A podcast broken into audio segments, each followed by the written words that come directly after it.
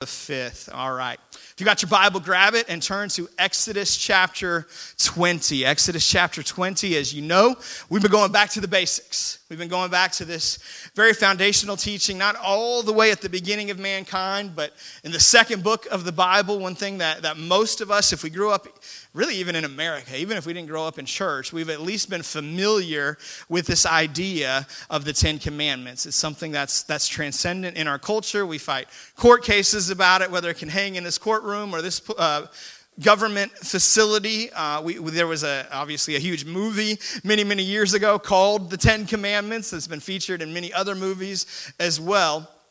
This is very, very foundational stuff, and yet we've discovered that we may be aware of them, but we don't really know them.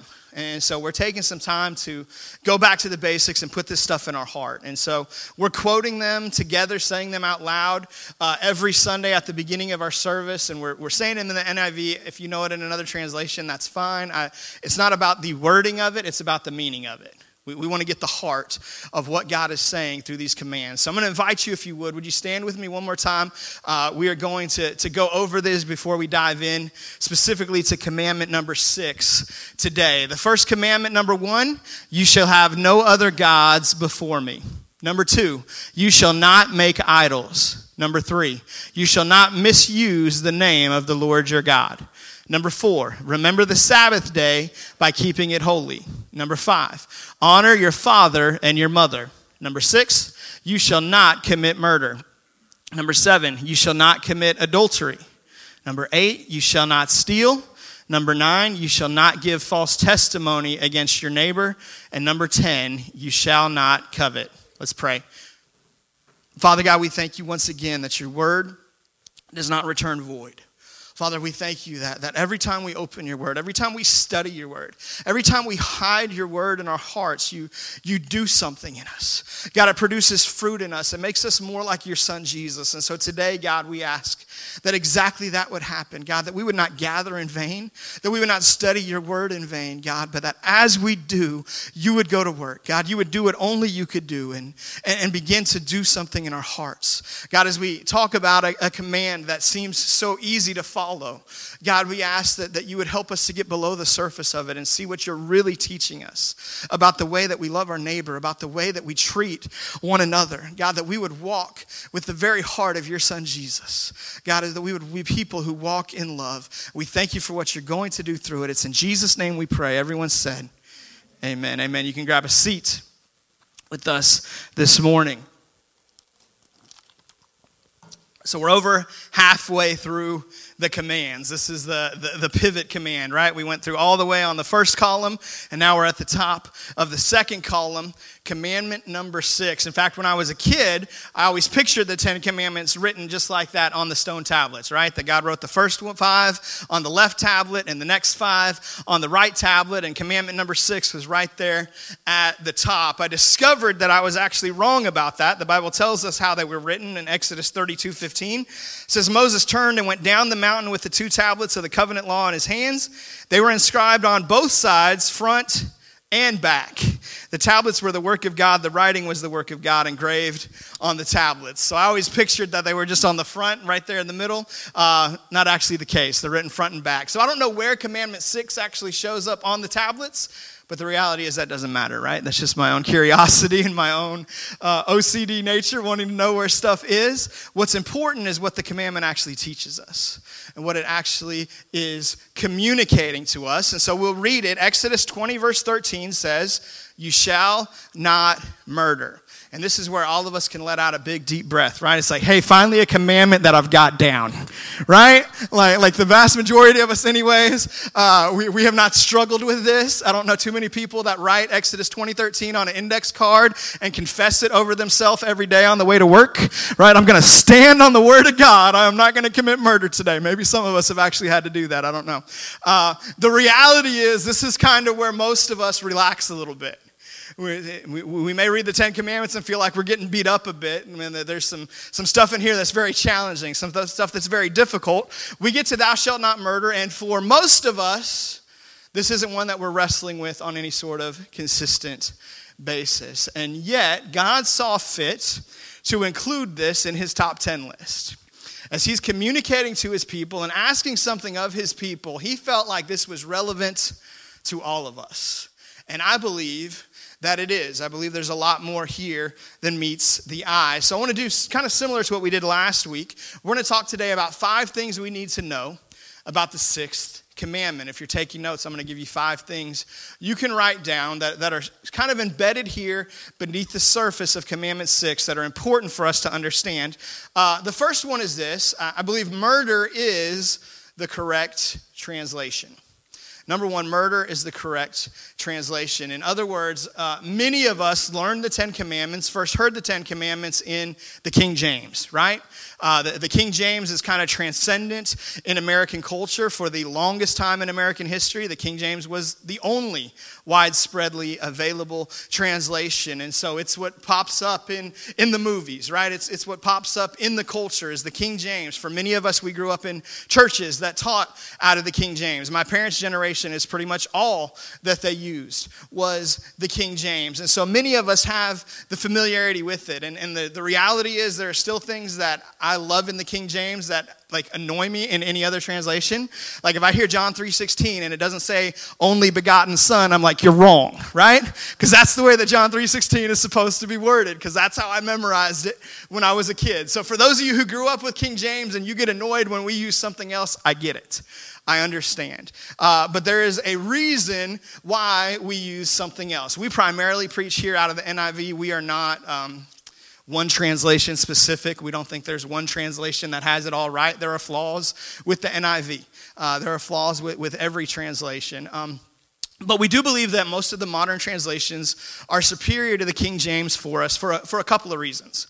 One is this when we study church history, we discover that the greatest moves of God almost always happen when the Word of God is being taught in what we call the vernacular, in the language of the people. That when, when the language of the Word is different than the way that the people talk, there's, there's a gap that's placed between God and man. But when God's Word is given to God's people in language that they use, language they understand, that's when we see God move by far the most frequently. And so the King James was written over 400 years ago. It was written in the language of the people of that day. God has done great moves of God through the King James Version. I am grateful for what God's done through the King James, but we don't really speak like that anymore, right? Like the only time we ever say thou shalt or thou shalt not is when we're talking about something out of the King James Bible, right? That's not something that, that you're, you don't have a list of rules on your kids. Thou shalt go to bed at 8 p.m., right? Like that's just not the way that we communicate in our language. And so we want to communicate in the language of the people. That's one reason we don't use the King James. Another reason we don't use the King James here uh, is 400 years ago when they translated it, they didn't have the, the manuscripts, the originals, uh, or, or, close to the originals of what was actually written in Greek and Hebrew, like we have now. In fact, the King James wasn't even translated from the Greek and Hebrew. The King James was translated from what's called the Vulgate, which was a Latin translation. And, and so that because it's a translation of a translation, it has some inconsistencies. It has some gaps in it. If you read the King James and that is your Bible and that's what you study, I don't think that I'm, I'm, not here to tell you to go burn your King James Bible. I still have a King James Bible. I still read from it occasionally. I think there's value in the King James Bible. Um, I do think there's some things that we can get better with some of the, the translations that use earlier manuscripts uh, that are translated directly from Greek and Hebrew, that it brings more clarity and more understanding. So I, I just want to address that up front. This is one area that I think the King James doesn't give us the best possible translation. If you learned the Ten Commandments in the King James, you know that it doesn't say, Thou shalt not murder, it says, Thou shalt not kill. And that one little word has massively different implications. In fact, the King James translation of this has been used many times down through history to prove that the Bible contradicts itself. Because, well, the Bible says, Thou shalt not kill, but here we see the Israelites killing in war. Here we see the death penalty being used. Here we see God allowing them to, to kill in self defense. And so it's been used many times to say that the Bible is contradictory. Well, we know the Bible is never contradictory. God himself is never contradictory to himself. And so the word in the Hebrew that was translated as kill can also be translated as murder. And I think in this instance, murder is the far superior translation. Murder carries with it the implication of malice. that you are desiring to inflict pain, you are desiring to take life, you are desiring to, to, to bring revenge or punishment upon someone that there's something beneath the surface of what's happening. The reality is, yes, there are times when God has allowed and sometimes even sanctioned or called for death. Uh, there are times where, where God has ordained and administered the death penalty, and that can be uncomfortable for us to read about and for us to, to wrestle with. Uh, but the, the, truth is, yes, God has done that. Uh, and so here's where this can get really dangerous. A lot of times I've, I've met with guys who were veterans. They went off and fought in war, and they come back and they are racked with guilt because of the things that they've seen and the things that they've done. Uh, and, and, many times, yes, there are soldiers who have done things they weren't supposed to do. There are soldiers who have done some evil things. There are things that America has done that we shouldn't have been engaged with. And, and when that's the case, we encourage people, man, repent give it to God, and we serve a God who forgives. But, but many times people are racked with guilt for things that they shouldn't feel guilty about. They were defending themselves, they were defending others, they were protecting uh, something that God had called them to protect. And so uh, I think it's important for us to get this translation right. It may seem insignificant, it may not seem that big of a deal, the difference between kill and murder, but I think it's important for us to understand that the Bible calls us not to murder, and while there are some times where killing will be justified.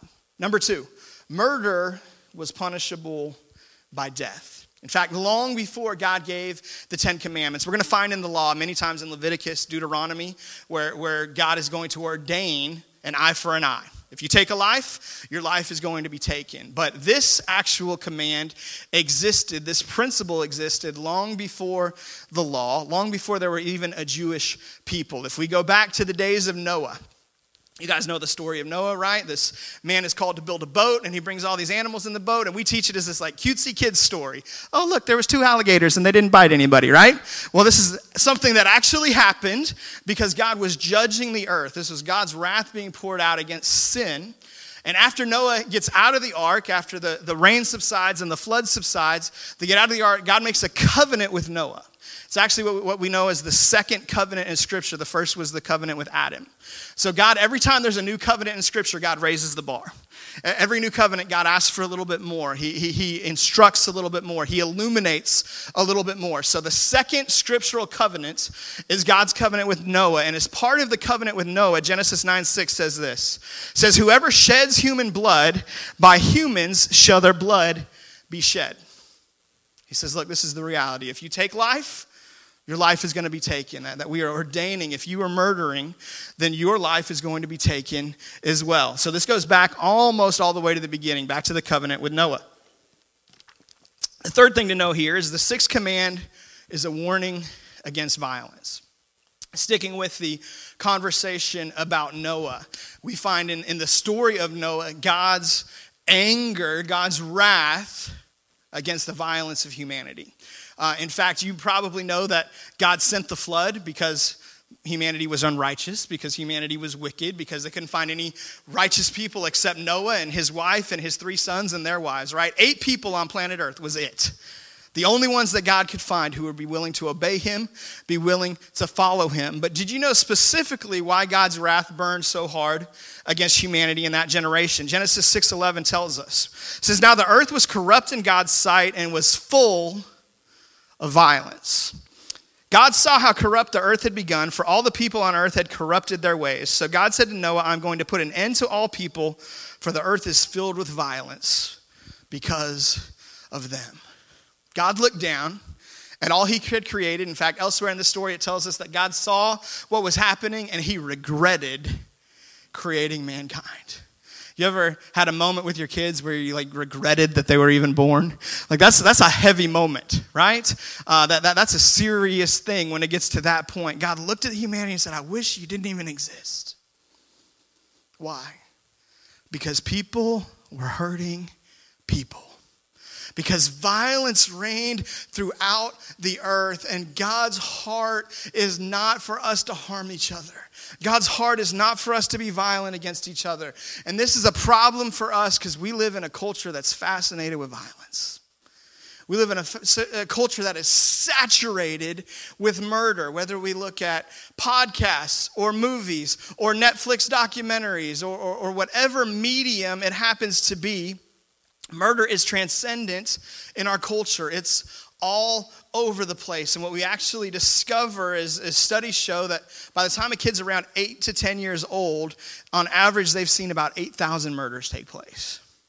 By the time they're 18 years old, on average, they've seen about 200,000 murders take place. That means in the teenage years, kids are seeing over 190,000 murders on average. Why? Because it's everywhere in our culture. And the reality is, we can watch murder, and most of us don't see murder and go out and commit murder, right? Most of us, we're, we're not uh, walking that out ourselves. Video games, of course, is another huge one, right? Where, where there's just people man, dropping right and left, bodies being taken out. But, but this command is not just telling us not to murder, it's teaching us God's desire for his people not to be violent, that, that we would not walk in this, we would not see this. And so, what we see, what we put into us, what we experience through movies, through video games, through, through media of whatever source, it gets into us and affects us. That's why Jesus said this in Matthew 6 in the Sermon on the Mount. He said, The eye is the lamp of the body. If your eyes are healthy, your whole body will be full of light. But if your eyes are unhealthy, your whole body will be full of darkness.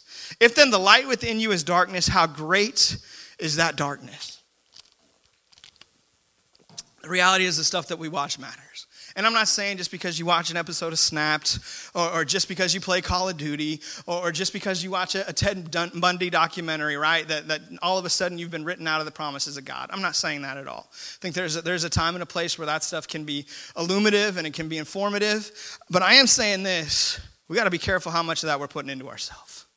Man, we, we don't realize what it does to us, the violence that seeps in to ourselves as we soak our minds in stuff that's contrary to who God is, that's contrary to God's heart for humanity. So, being obedient to Commandment 6 is not simply avoiding physically killing someone, but it's guarding against violence in our own lives. Fourth thing I want you to see is that Jesus raises the bar. I told you every time there's a new covenant in Scripture, the bar gets raised. Every time God makes a new covenant with man, he takes the bar a little bit higher, a little bit higher. Well, Jesus brings the bar to a whole new level. And Jesus actually specifically addresses this command in that same conversation, the Sermon on the Mount, one chapter before what we just read about the eyes. Jesus addresses this in Matthew 5:21. He says, "You've heard that it was said to the people long ago, you shall not murder, and anyone who murders will be subject to judgment." But I tell you that anyone who is angry with a brother or sister will be subject to judgment. Again, anyone who says to a brother or sister, Raca, is answerable to the court. And we don't know what that word actually translates to, so it's still just in there as Raca, so you can insert your own interpretation there. And anyone who says, You fool, will be in danger of the fire of hell. What's Jesus doing?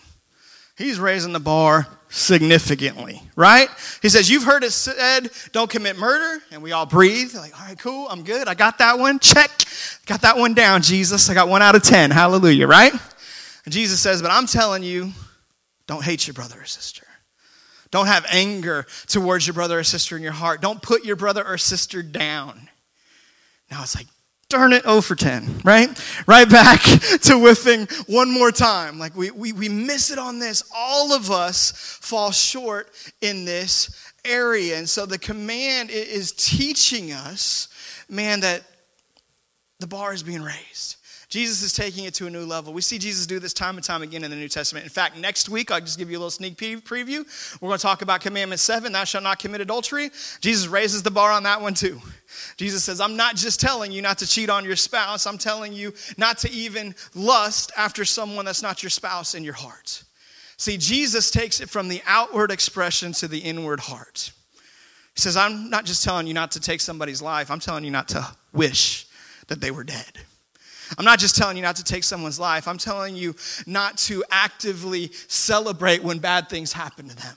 You know what I'm talking about? Man, when you get that news about that person that you think made such bad decisions or that ex or whatever, and it's like, I knew she was going to regret leaving me, right? And you kind of celebrate a little bit. And he's saying, No, That's not my heart. My heart is not to see them hurt. My heart is not to see them harmed. My heart is for the best for them. So Jesus again and again raises the bar. And that brings us to, I think, the most important application for us from this command. Obviously, please don't go out and murder anybody. When I say the most important application, don't be like, okay, I'm off the hook, I can go kill. That's not what I'm saying. What I'm saying is this God's getting not just to the outward expression, He's getting to the heart. And so, point number five is this that people matter to God. People matter to God. In fact, this whole collection of commands isn't interesting that God only gives us four commands about our walk with Him, but He gives us six commands about our walk with each other. Why do you think God did that? Because He knew that every day we're going to be dealing with each other, right? He, he knew that He had placed us in the midst of broken, fallen humanity and that we are broken and fallen ourselves. And so it's going to be a whole lot harder for us to get this right in regards to each other than it's going to be for us to get it right in regards to Him. But he says, the evidence, the fruit of my love for him is my love for others. Jesus says, if you love me, you're going to love my people, right? You're going to be filled with love. You're going to walk in love. In fact, Genesis 9 6, back in the covenant with Noah, says, Whoever sheds human blood, by humans shall their blood be shed. But it doesn't stop there. It actually tells us why. It says, For in the image of God has God made mankind. Why is murder so, so forbidden by God? Because when you take somebody's life, you are harming his creation. Not just his creation, but someone he's sealed with the, the very image of God. He's placed something special in us. You, you've heard me say before in the past that people are the cherry on top of God's creation right? That, that of all creation and everything God made was good. Everything God made was amazing. And when I get out in creation, I, I, man, I marvel at what He's done. But God says, out of all the stuff I've made, nothing is as important as humanity. Nothing is as important as mankind, that mankind is designed to reflect my glory in all of creation. And so when we harm mankind, we are harming something that matters to God. We are harming something that, that has been marked with His image. When we shed the blood of human beings, when we attack another person, what we're doing is we're attacking the image of God. And Jesus says, not just when we kill them, but when we hate them. In fact, in that same Sermon on the Mount, he goes on to say some crazy stuff, some revolutionary stuff that nobody before in history had ever even fathomed, let alone started to teach. But he says crazy stuff like, love your enemies. He says crazy things like, pray for the people that persecute you. He says, My church is going to be marked different. All of humanity is marked by an eye for an eye. All of humanity is marked by treating each other by the way that they deserve to be treated, but not my kids, not my people. You're going to treat people different. You're going to treat people the way that I treat them. You're going to look at them and see some dignity in them when nobody else sees it. You're going to look at them and see a calling on them when nobody else sees it. You're going to look at them and see someone that Jesus died for. And so he calls us to treat people so much differently. You see, this command is best obeyed not by this negative action of don't murder anybody, it's best obeyed by the positive action of walk in love towards the people I made. And that's a much higher bar, isn't it? That's a much more difficult place for us to be, a much higher place for us to strive for. But Jesus says, right? The second command, the command that's just as important as how you love me, is that you love one another, your neighbor, as you love yourself. So here's the application this week, guys. Ezekiel talks about how God will take our heart of stone and give us a heart of flesh. In other words, all of us get hard hearted. At the moment of salvation, we exchange our very hard heart, our heart that is hardened towards God, and He gives us a, a soft heart, a heart of flesh that can now breathe and, and connect with Him and know Him. But I believe God does that exchange many times because I believe there's pieces of my heart that are still hardened. There's pieces of my heart that I allow to get hardened. And those pieces many times have names. Maybe that name is the name of somebody you work with. Maybe it's the name of a boss a coworker, a neighbor, an ex. Maybe it's the name of somebody you have to have Thanksgiving dinner with this week. And you are dreading this thing that's supposed to be a celebration of God's goodness because you're going to have to sit at the table with this person who's probably going to be drunk or this person who, who abused you or mistreated you in the past, or this person who's not going to be able to shut up about their politics, right? Like, you know what I'm talking about. The, the, the, the difficulty and the challenge of loving the people who are closest to us is sometimes the hardest. But God says, I know you can do it. Why wasn't this in the Ten Commandments? Why did it not happen until Jesus came around? See, the bar had to be lower because we didn't have the Holy Spirit. You see, I can't love others the way that God loves them without His help. I can't do it. I, I, can hopefully not murder, right? I can hopefully live up to that in my own strength.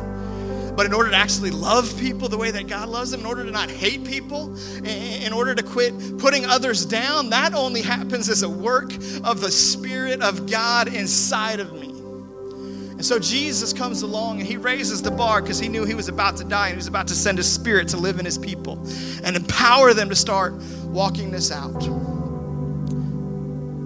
So, what's the hard spot in your heart? What's the name on it? Maybe for some of us, it's not just a hard spot. Like you, are gonna have to be Santa Claus. You're gonna have to make a list and check it twice, right? Because there's a whole lot of hard spots. There's a whole lot of people that have hurt you. There's a whole lot of people that you have some bitterness and some unforgiveness against. There's a whole lot of people that cut you off on Goodman Road or did you wrong at work or whatever that reason is that, that you've got this hatred towards them. You've got this enmity towards them. Like I said, a, a, really good way to test if you've forgiven somebody, if you've put something in the past, is when you find out something good happened to them, are you upset? Or you find out something bad happened to them, are you happy? If that's the case, you haven't forgiven them.